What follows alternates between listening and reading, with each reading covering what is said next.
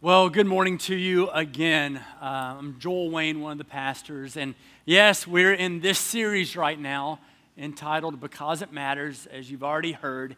And last week we began the series looking at biblical worldview because it really does matter. So, as we're looking at biblical worldview, now we're stepping into what it is to have biblical community with one another, biblical community.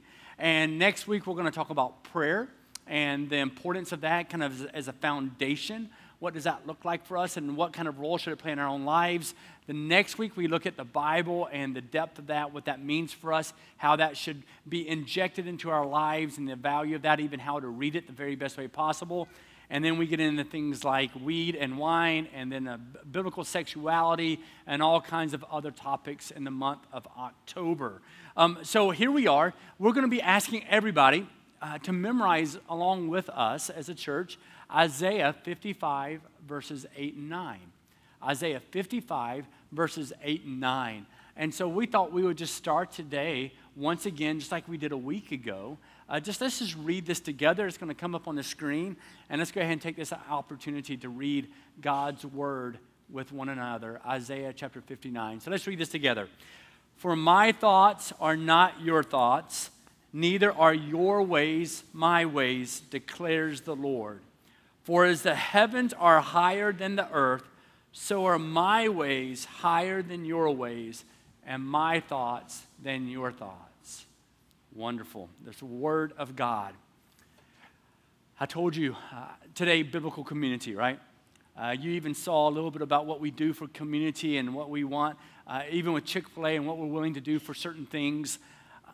I want to make sure you understand a little bit of my own story when it comes to church and the role and the, even the relationship that I have with church. Uh, I grew up, my mom's actually visiting here today somewhere, I don't know where. Um, and she is from North Carolina. She lives in North Carolina now, but um, I grew up, she grew up with a husband. I grew up with a father who was a pastor as well.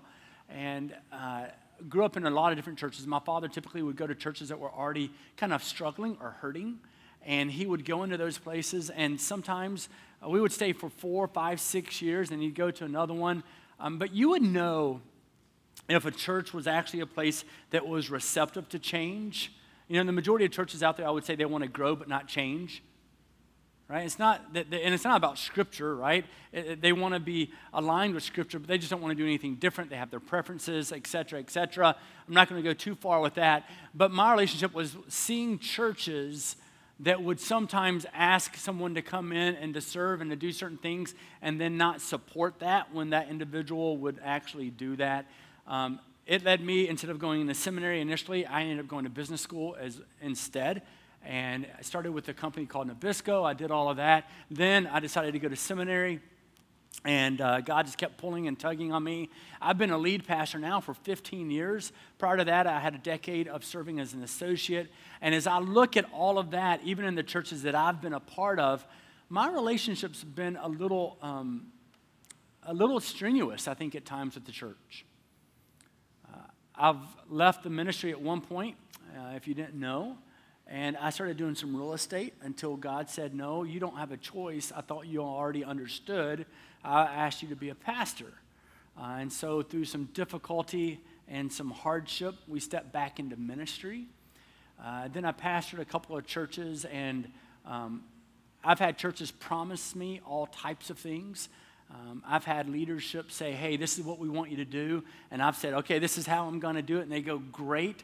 And then I feel like I'm on an island all by myself. Uh, in fact, even before I came here, just over five years ago, as of six years ago, I was looking at leaving the ministry once again for good. So maybe that gives you a little bit of insight. Um, I was done. I already had a position lined up to go back into business, to stay in business, because it's just, to me, if you're in business, great, but it, it's easier because you have fewer people. I'm not saying your job is easy, but um, everybody thinks that they know how to do my job better than me, it feels like at times. And so then I'm like, okay, I'll just go be not known at all. And so I was stepping away from the ministry once again. And instead, this came up before I knew it. I'm talking to people in Michigan where I had never even visited before, wasn't even sure if you were a part of the United States. And before I know it, I'm here. And I will tell you this even though my relationship with the church has been unique, um, because I have had, I've had moments in my life where I expect the church to wrong me. I expect the church to do me wrong. And that's sad. Um, just with, the, with my life and everything that's taken place. But hear me say this I could not be more honored to serve in a church than I am right here at Chapel Point. Amazing place of brothers and sisters serving together. But my relationship, again, has been hard uh, with the church, where I've wanted to have nothing to do with it at times, even though I know God ordained the church in order to come and say, This is what I want for you. This is how I'm going to carry out my message into the world. And so we don't have an opportunity to step away from that. So, this is what I've learned. One of the things I've learned is simply because people in my life who, yes, go to church are sinners and they're broken, I can't allow someone's brokenness to influence my understanding of Scripture and his desire to use his church to promote the gospel of Jesus. And so often what we've done, anybody been in hard church situation before? Raise your hand. Anybody, right? It's like everybody almost. So here, let's just get it out of the way. Everybody's broken, but God is good and gracious. Woo! You feel better? I, I, should have done that in the first service. I feel better. Because what I found myself doing was I was allowing my view of the church and my commitment to the church, my devotion to the church, to be influenced by how I feel that I had been wronged and hurt by the church, even my family, and how my marriage had been negatively impacted and influenced by the church. And what I need to do is I need to allow what Christ did in his death and his resurrection and in His goodness and His forgiveness and His mercy, I need to allow that to change the way I see the people of the church who are still hurting and broken and still sinners, even though we've been saved by grace. I need that to influence the way I see them. People go, well, the church is comprised of hypocrites. Yes, because we're all broken, but we've been restored. And so then it changes things. And so I have a really healthy view of the church today. Not only of this church, I'm talking about the Big C church have a really healthy view, meaning I just know we're all messed up, but God's grace is bigger. And what I can't do is I can't allow someone else's wrongs and someone else's mistakes and even my own to then define what I believe God can do in His church. I've got to be able to move past that. So that lets you understand when I read, and when, when I'm about to jump into the book of Acts, primarily Acts chapter 2, when I speak to this, I'm speaking from joy, and I'm also speaking from a person who has experienced a lot of hurt. All of it combined. And I'm okay with every bit of it. Because what we find here in the book of Acts is this. Um, the, you've got the four Gospels Matthew, Mark, Luke, John, then you have Acts, okay? So Acts literally means Acts of the Apostles. It's written by Luke as well, who wrote the Gospel of Luke. And so, uh, even in Acts chapter 1, if you read Acts chapter 1, verse 4, again in Acts uh, chapter 1, verse 7 and 8, you see the words of Christ and how he's letting them know listen, um, they asked him a question when are you going to usher back in the kingdom uh, of God um, and to restore um, the nation of Israel. And, and here comes Jesus, and he says, Listen, it's not for you to know the time or the place or anything else. And then after that, he ascends into heaven. And then the people are standing there. The apostles are standing there going, Okay, what do we do now? They go back to Jerusalem. They go into the upper room and they begin to pray together. I mean, that's, this is the beginning of this, this New Testament church that it was known as people of the way. John 14, 6, I'm the way and the truth and the life, no one to the Father except through me. And so here they are, and they're jumping into this, and it's the church. It's also known, uh, a lot of this with the beginning of the church is Pentecost. Pentecost is spoken about other places in the Bible. It's really fulfilling the prophecies even in the book of Joel, the minor prophet in the Old Testament.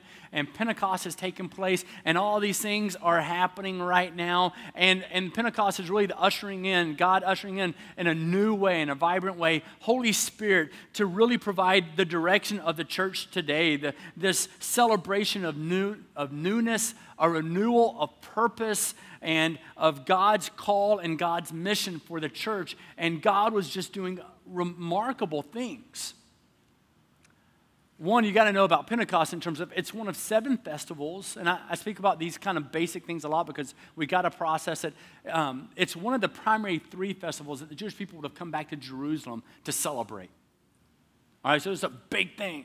So here they all are, and all this is unfolding, and people are coming to know God and coming to understand who Christ is. And there's a, there is tension in the air because not all the religious leaders agreed with what was happening, was what was unfolding. And then all of a sudden, what you have is this whole, coming of Holy Spirit comes, and Peter preaches his first sermon at Pentecost when everybody's already there in Jerusalem, and it's it, Pentecost is celebrating the first fruits and all these wonderful this festival built around the harvest and the Torah. Okay. And the God giving his law. That's what it's really built around. And so here's Peter preaching at Pentecost, and he preaches this sermon that is crazy powerful. I just want to call out a little bit of it. That's not the purpose of the message today, but I, you've got to understand contextually what this means. Why is it important? Is because um, when Peter is speaking these words contextually, you need to know this is roughly 50 or so days after the crucifixion of Jesus.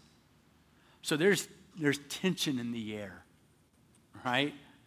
There's a lot of angst that's taking place, and, and I would even say not only angst, but stress. Like you can just kind of walk and you can feel, I, I, you've got to think of it like this. All this is unfolding.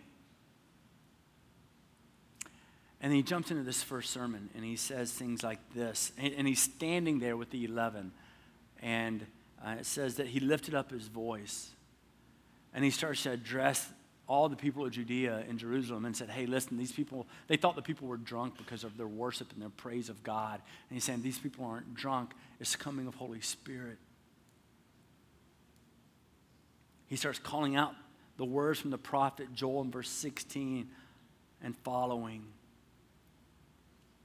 And he starts calling out to them and saying, Hey, guys, you need to listen to all that's been done that all of you, you need to know that you've delivered Jesus up.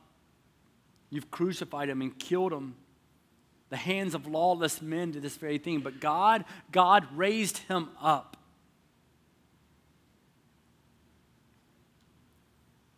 And so then he calls out that yes, Jesus was raised up by God, exalted at the right hand of the Father. And he says, He's poured this out on you. So Jesus uh, is being preached by Peter that you need to come, you need to recognize who he is. And then as a result of that, what you have is it says, when they heard all of this, the people are listening. And here's what's so remarkable Peter's preaching this in this place of stress and angst, and he's preaching this out, and it says that all the people were cut to the heart. This is uh, Acts chapter 2, verse 37. It says all the people were cut to the heart. It means it just pierced them, right? Like they, they're like, they, they took this sin and like, oh man, did we do that to Jesus? And they said, what should we do? Verse 38, Peter says to them, Repent, be baptized, every one of you, in the name of Jesus Christ, for the forgiveness of your sins, and you will receive the gift of the Holy Spirit. It tells us in verse 41 so those who received his word were baptized, and they there were added that day about three thousand souls. So all of this is happening. When they heard this, they were cut to the heart. What should we do? We should, be, we should repent and be baptized. So I'm going to be jumping into Acts chapter 2, verse 42 through 47. And in these six verses, a lot of what you have, and I'm going to go, of course, very, very quick, but what you have in these six verses is a response to the people who are cut to the heart by the profession and the recognition of who Jesus Christ is in their own life. And all of a sudden, you see the church forming and developing and becoming at its foundation, even what it is today. And you're seeing a picture in these six verses that are being painted with words that really should be the picture of all churches today of what it should really be about. And so here the people are responding to this truth that they heard, that they had absorbed, and what the church was going to be. So as we look at this, we do see biblical community. I, I think the biblical community, uh, a very simple uh, definition of it, is a group of people who share radical devotion to Jesus and each other. Biblical community is a group of people who show radical devotion to Jesus and each other. That's what it is. Just go ahead and understand that fully. And here's where we see it in these six verses. In fact, I'll go ahead and have them put this, uh, the, the verses up here. It says, And they devoted themselves, Acts 2 42 and following, they devoted themselves to the apostles' teaching and the fellowship. That's why I say that radical devotion. It says they devoted themselves to the apostles' teaching and the fellowship, to the breaking of bread and the prayers, and awe came upon every soul, and many wonders and signs were being done through the apostles. And all who believed were together and had all things in common, and they were selling their possessions and belongings and distributing the proceeds to all as any had need. And day by day, attending the temple, that means worshiping together, right? Attending the temple together and breaking bread in their homes, they received their food with glad and generous hearts praising God and having favor with all the people. And the Lord added to their number day by day those who were being saved. One of the very first things, and you can grab your worship guide there and look at the notes, one of the very first things that we learn about a biblical community because we're going to have to look at this and then we have to evaluate where we are individually in this whole thing. But one of the one of the first things that we learn is that a biblical community has unrelenting devotion. Unwavering devotion complete devotion it says that they devoted themselves to the apostles' teaching and to the fellowship. Like they gave devotion is something that you go, wow, like you are truly committed to it no matter what. And we can talk about all the different illustrations of, of commitment today and how you show devotion, right? We know it's um, yesterday, you can watch these different teams and stuff. Maybe some of you done this before, and you got some of these guys, even when it gets cold, you know the guys, it's 30 degrees outside there at a football game, they have no shirt on, and if they're a Michigan State fan, that means they're all green and white, and they got a giant M on their chest. Any of you do that growing up? Good. Like it's kind of cool though, because here they are. What are they doing? They're saying, I'm all in. I, I am a Michigan State fan. I'm all in.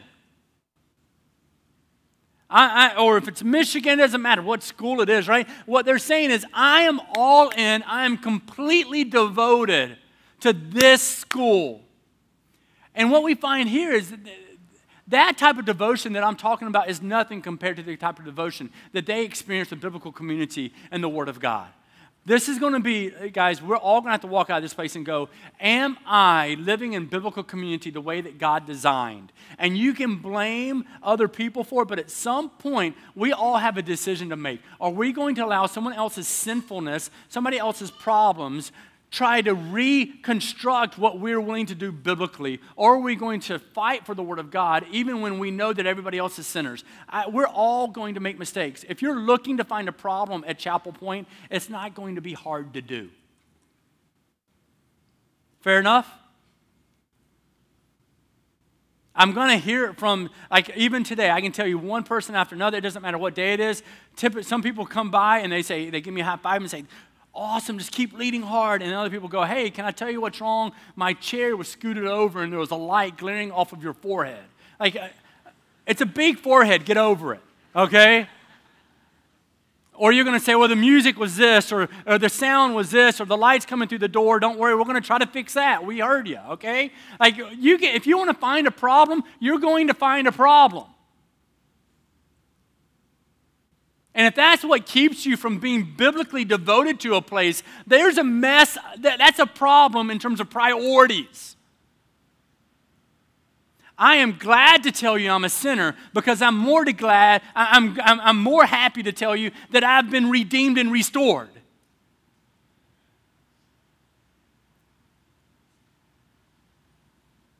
And so they devoted themselves. They had unrelenting devotion. It wasn't, it's kind of unrelenting devotion versus casual indifference. Too many people are entering the church today with this casual indifference, and we're basically there as long as they do, they do everything we like until they don't screw up. We're going to screw up, but we've been saved.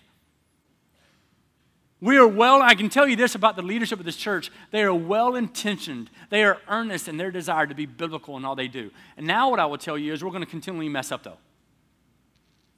But we're going to call out to God, ask for forgiveness, and do everything we can to set our course straight with the Word of God in order to reach a community for Jesus. And so here they are showing this type of devotion to the teaching, right? That's why we, and, and, and to fellowship. That's, if you think about our church, we keep pushing you to two things small groups, which is fellowship, really knowing each other, and to learning experiences, which is to the teaching of the Word of God, so that it can just sit on your heart. And anybody who says, I can do it all by myself, scares me. That's called pride and arrogance. God did not create it to be such. And so then we have an opportunity to have unrelenting devotion. Now, I told you a week ago, if you're here, I was convinced that I would offend everybody in this room. And I've probably already done a pretty good job today. Because you're going, well, you don't understand. I've been wronged by the church before. I've been wronged by the church before. Trust me. But that doesn't mean I can rewrite or redefine the Word of God.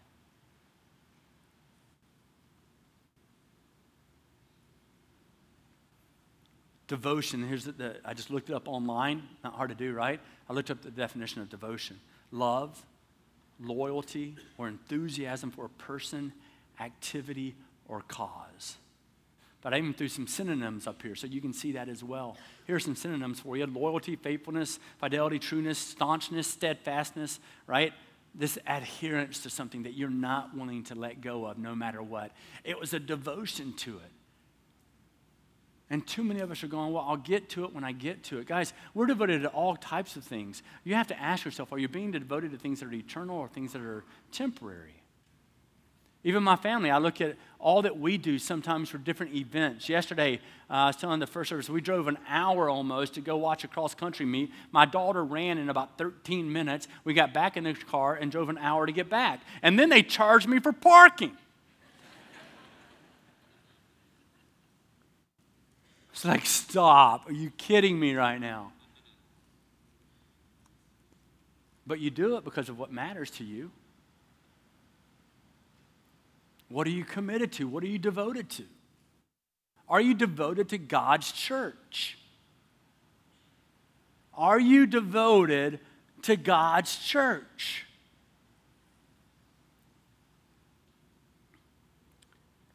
And then, how many churches today are actually marked by this type of devotion to the Word and to community together? Another thing that we see here, especially in verse 43 and 44, as you're reading it, it says, And awe came upon every soul. Many wonders and signs were being done through the apostles. All who believed were together and had all things in common. These people had genuine, the, the New Testament church had genuine affection. That's the second thing that they had. They had genuine affection for each other because they first had this affection for Jesus. They recognized who they were and their need for God and for Christ, and that He came and paid a penalty for them. And they had this great affection for Him. And because they understood this affection that they had with Christ, they had this affection with other people. I think they had a, a view of people and they started seeing people for who they could become in Christ. I say this a lot, and here's the reason why. I think the New Testament church, because of their need for Jesus and what they understood Christ to be and who he was and what he did, they started to see people differently. They didn't see people just for how they had messed up, they started to see people for who they could become in Jesus. Have you ever noticed when you know that you've been forgiven, when your own brokenness has been restored, when you really just soak that in, that have you ever have you ever really contemplated how it changes the way you see other people as well?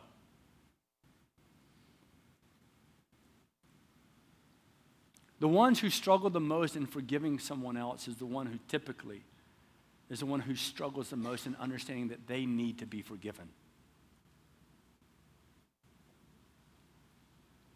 They had this genuine affection. One of the reasons they had this genuine affection is because truth had captured their hearts. It says with all, right? This, this, this mentality, that with all that all of a sudden they saw all that Christ did. It says all came upon every soul. All who believed were together. They couldn't believe what was happening. It was like, wow, this is amazing truth captured their hearts. They were fascinated by what Christ had done for them, and as a result, they wanted to share it with everybody else. So they had this genuine affection. Another thing that we find is that they were open handed with people, meaning they were generous. They, they, they walked around like this. Whatever they could do for other people, they did for other people. It's one of the things I adore about this church. Uh, you don't even know this um, because when we moved, we had benevolent boxes in the gym over there where we worshiped. And we moved over here, we haven't even moved those boxes. People are still giving just as much of the benevolent offering. And so here we are every month writing checks and helping people, and we have a, a way of doing that, right? And a way of not doing that. We have to be very careful so that people's resources are used properly. But the, we are literally writing checks for tens and tens of thousands of dollars every year to assist people and to help them. And we're open handed in that because you're open handed and giving back to the church. It's remarkable. And I understand that some people were going, oh, wait a second, we got to make sure that we do everything exactly right. And we're trying to do that. But here's what I'm telling you is they were so generous in their giving and how they operated in life. Majority of us today, maybe not all of it, I think the majority of people today would say it's irresponsible, their generosity. We would literally say they're irresponsible and how generous that they are. We would say that because, like, well, who's going to manage it the right way and who's going to make sure? Listen, here they are. They're open handed. It tells us, verse 44 and 45, it says, all who believed were together, had all things in common, and they were selling their possessions and belongings and dis- distributing to um, the proceeds to all as any had need. And day by day, attending the temple together and breaking bread in their homes, they received their food with glad and generous hearts.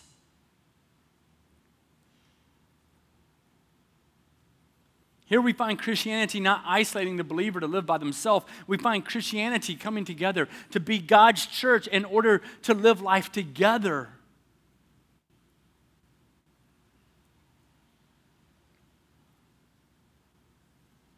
To live life together.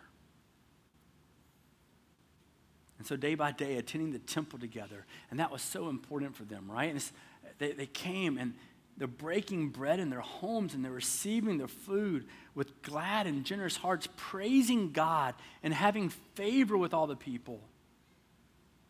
And you know what it led to? It says, The Lord added to their number day by day those who were being saved. Biblical community leads, here's the response it leads to a contagious and a transformative joy. It just wells up within you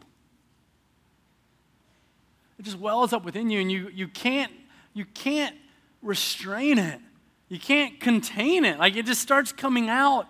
And this, that's what was happening then in the church today. So then I go, why isn't it that we have that type of mentality in today's world? Could it be that we're too consumed with looking at if the church will do what we want rather than looking at who the church is and saying, I will serve with you, I won't stand behind you, I will stand beside you as long as you're promoting Jesus Christ and the truth of His Word? Could it be? Like, don't we have the responsibility to go, if this is the New Testament church, do we look like that today? And if we don't, why? You think they had all the answers? They didn't have all the answers. They had so many things to deal with. Listen, they had thousands of people daily coming to know Jesus Christ. Some of us would look at that today and go, well, you know what? There's no way that they can deeply know Jesus Christ the way that I do, so we're not doing things well, so I'm going to step away. Listen, they were dealing with so many thousands of people who didn't fully understand the gospel, but they knew that God stepped in and radically changed their heart, and so they said, we're in. We're too busy trying to correct the same people who are broken just as we're broken rather than recognizing that we have been restored. So if you've never been to church before, you're going, wow. But we all know, listen, I hear it my whole life, I've heard it my whole life. The power that the church could carry in the name of Jesus today is so radical, but we're waiting for it to mess up, and we don't have people who are completely devoting themselves to the apostles' teaching, to the teaching of Jesus Christ, and to fellowship together. What if we are willing to do that?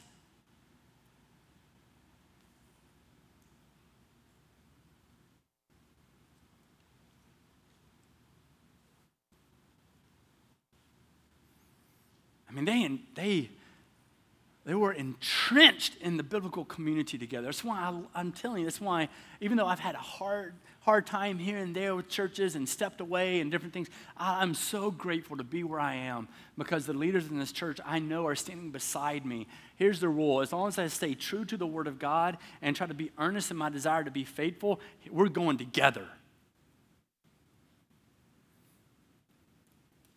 So much power in that. Here's a big question What are you most devoted to? Because if you're not willing to be devoted to the Word of God, it's because something else has a greater place on your heart than that. Something else matters more. What are you, what are you devoted to? They had to entrench themselves. God, here's part of the reason we need this community because they were on a mission together. They were on mission together to win the world for Jesus. Too many people go to the church today and they're on mission to have their needs met. And what I'm telling you is if you know Jesus Christ, you've already had your greatest need met. So let's get on the same page and now meet the need of the entire world by telling them about Jesus. Anybody? Yes?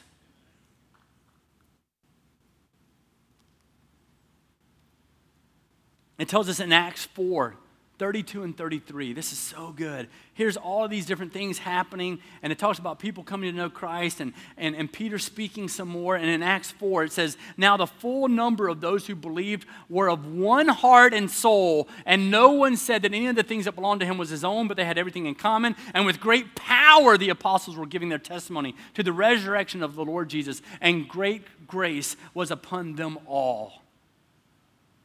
They needed it because the persecution, the hostility toward the church, it started to come quick. I mean, it was coming really, really fast. And we know it over and over. By chapter 4, it intensified, where in chapter 4, they're throwing people into prison. In chapter 5, it worsened. By chapter 8, the people were scattering because the persecution was so great. They needed to know what it was to be devoted to such a community so that they could stand firm together in claiming Jesus Christ as Lord. That's why we're not willing to give up our vision statement here. We know that we're transformed followers of Jesus, passionately responding to God, rooted in prayer in the Bible, and equipping disciples. We're not willing to give up on that because God has called us to get into the community as best we can and to change it. It's why even now, um, I encourage you to pray for a guy by the name of Aaron Baldock. Um, he actually is preaching his last sermon right now at a church right down the street, an amazing church named Wellspring. Maybe some of you have heard of it. Um, I encourage you to keep praying for that church. Pray for Daybreak. Pray for Fairhaven. Pray for them all. We need, listen, there are enough lost people to fill all of them. All right? So that's our mentality. I've met with eight different pastors in the last three weeks saying, How can we partner together? Some are very receptive, some not so much. That's a great church. Pray for them. But we actually, just through casual conversation, God lined it up where we just hired Aaron. Um, and he's going to end up, he's going to be here six to 12 months roughly, and he's going to end up being a site pastor for us as we continue to push the, the, the kingdom of God forward as best we can. So you're going to see, be seeing him more and more in the coming weeks um, and in the coming months as we partner together with someone else, as we're trying our best to come together as a biblical community and promote Jesus Christ.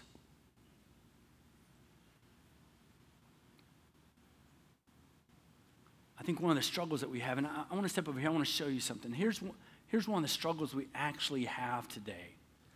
Um, one of the problems, I'm going to go ahead and take off my shoes here. I want to show you something. Um, I know some of you are right now, you're going, man, what is he up to? Um, you can make fun of me. I'm from the South. We're not used to having shoes. Um, all right? And I'm even going to roll this up a little bit. Um, so when I say jokes about where I'm from and you laugh at them, I just want you to know it hurts a little bit. Um,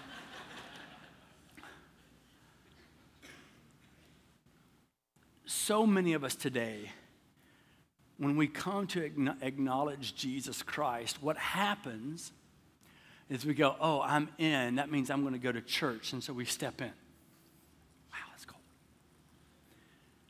This feels like Lake Michigan right now. can we get a heater just for this kiddie pool? Um,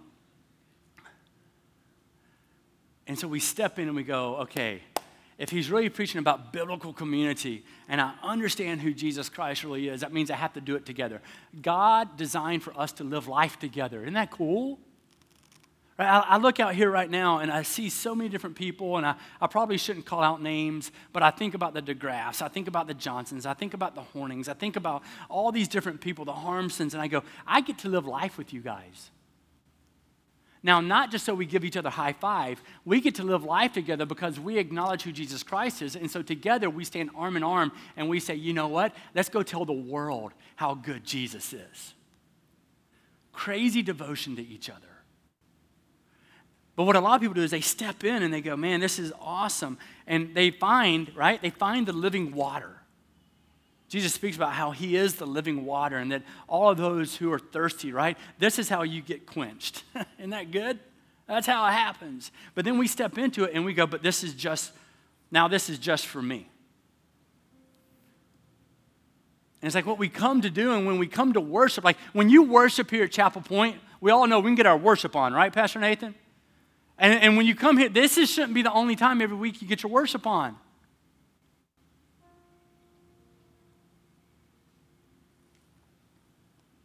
But what we do is we come and we go, well, this is my biblical community, and yeah, this is good, but then we step out of it, and it's like that's a different life, and God possibly is wanting us to get other people exposed to his goodness, right? And we go, wow, that guy's crazy. He just got something wet.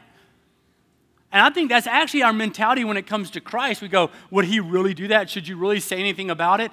I do not believe biblically that you can claim to know the power of the resurrection of Jesus and not share the power of the resurrection of Jesus. What I would argue is we need to have a bigger impact. That's what we're trying to do as a church right now. I tell people all the time, well, we may add a service one day or whatever else, but we don't, we're not trying to just do everything we can to grow this place. We're trying to grow the kingdom. We don't care what name is on the building.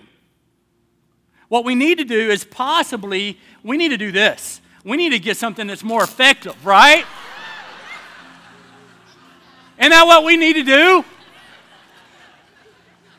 And the people that I know, I kind of focus in on, I'm sorry. And we need to get that excited. It just keeps happening. We need to get, we need to go, why, why aren't we doing this with the gospel of Jesus Christ, with the church? Why aren't we trying to, to contain it to something that's this small? This building is not big enough to hold my God. It's not big enough.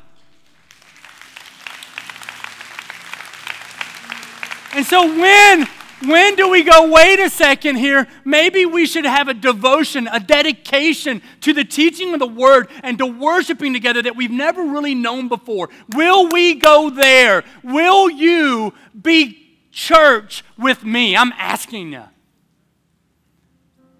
Will you be church with me? That means we're less concerned with finding the wrong in someone and we're more concerned about seeing the Jesus in someone.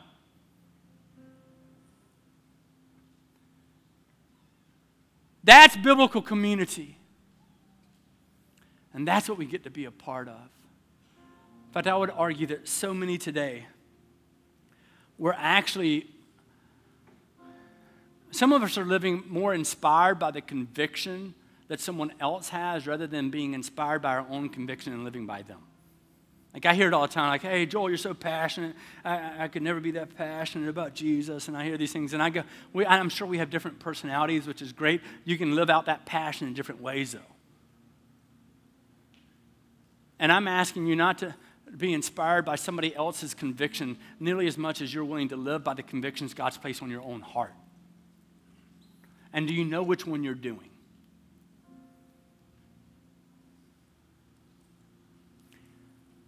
Will you be church with me? So many of you already are. And I just, I tell people all the time, I, I can't believe what I get to do for a living. I'm so honored. I know we're honored and blessed to be church with you. Let's go deeper. There's work to be done. There's work to be done. Jesus is too good to be kept quiet. God, I come before you and I thank you for your love and I thank you for your passion. God, may we do everything we can to share your love and your power and your grace with everybody that we know. In Christ's name, amen.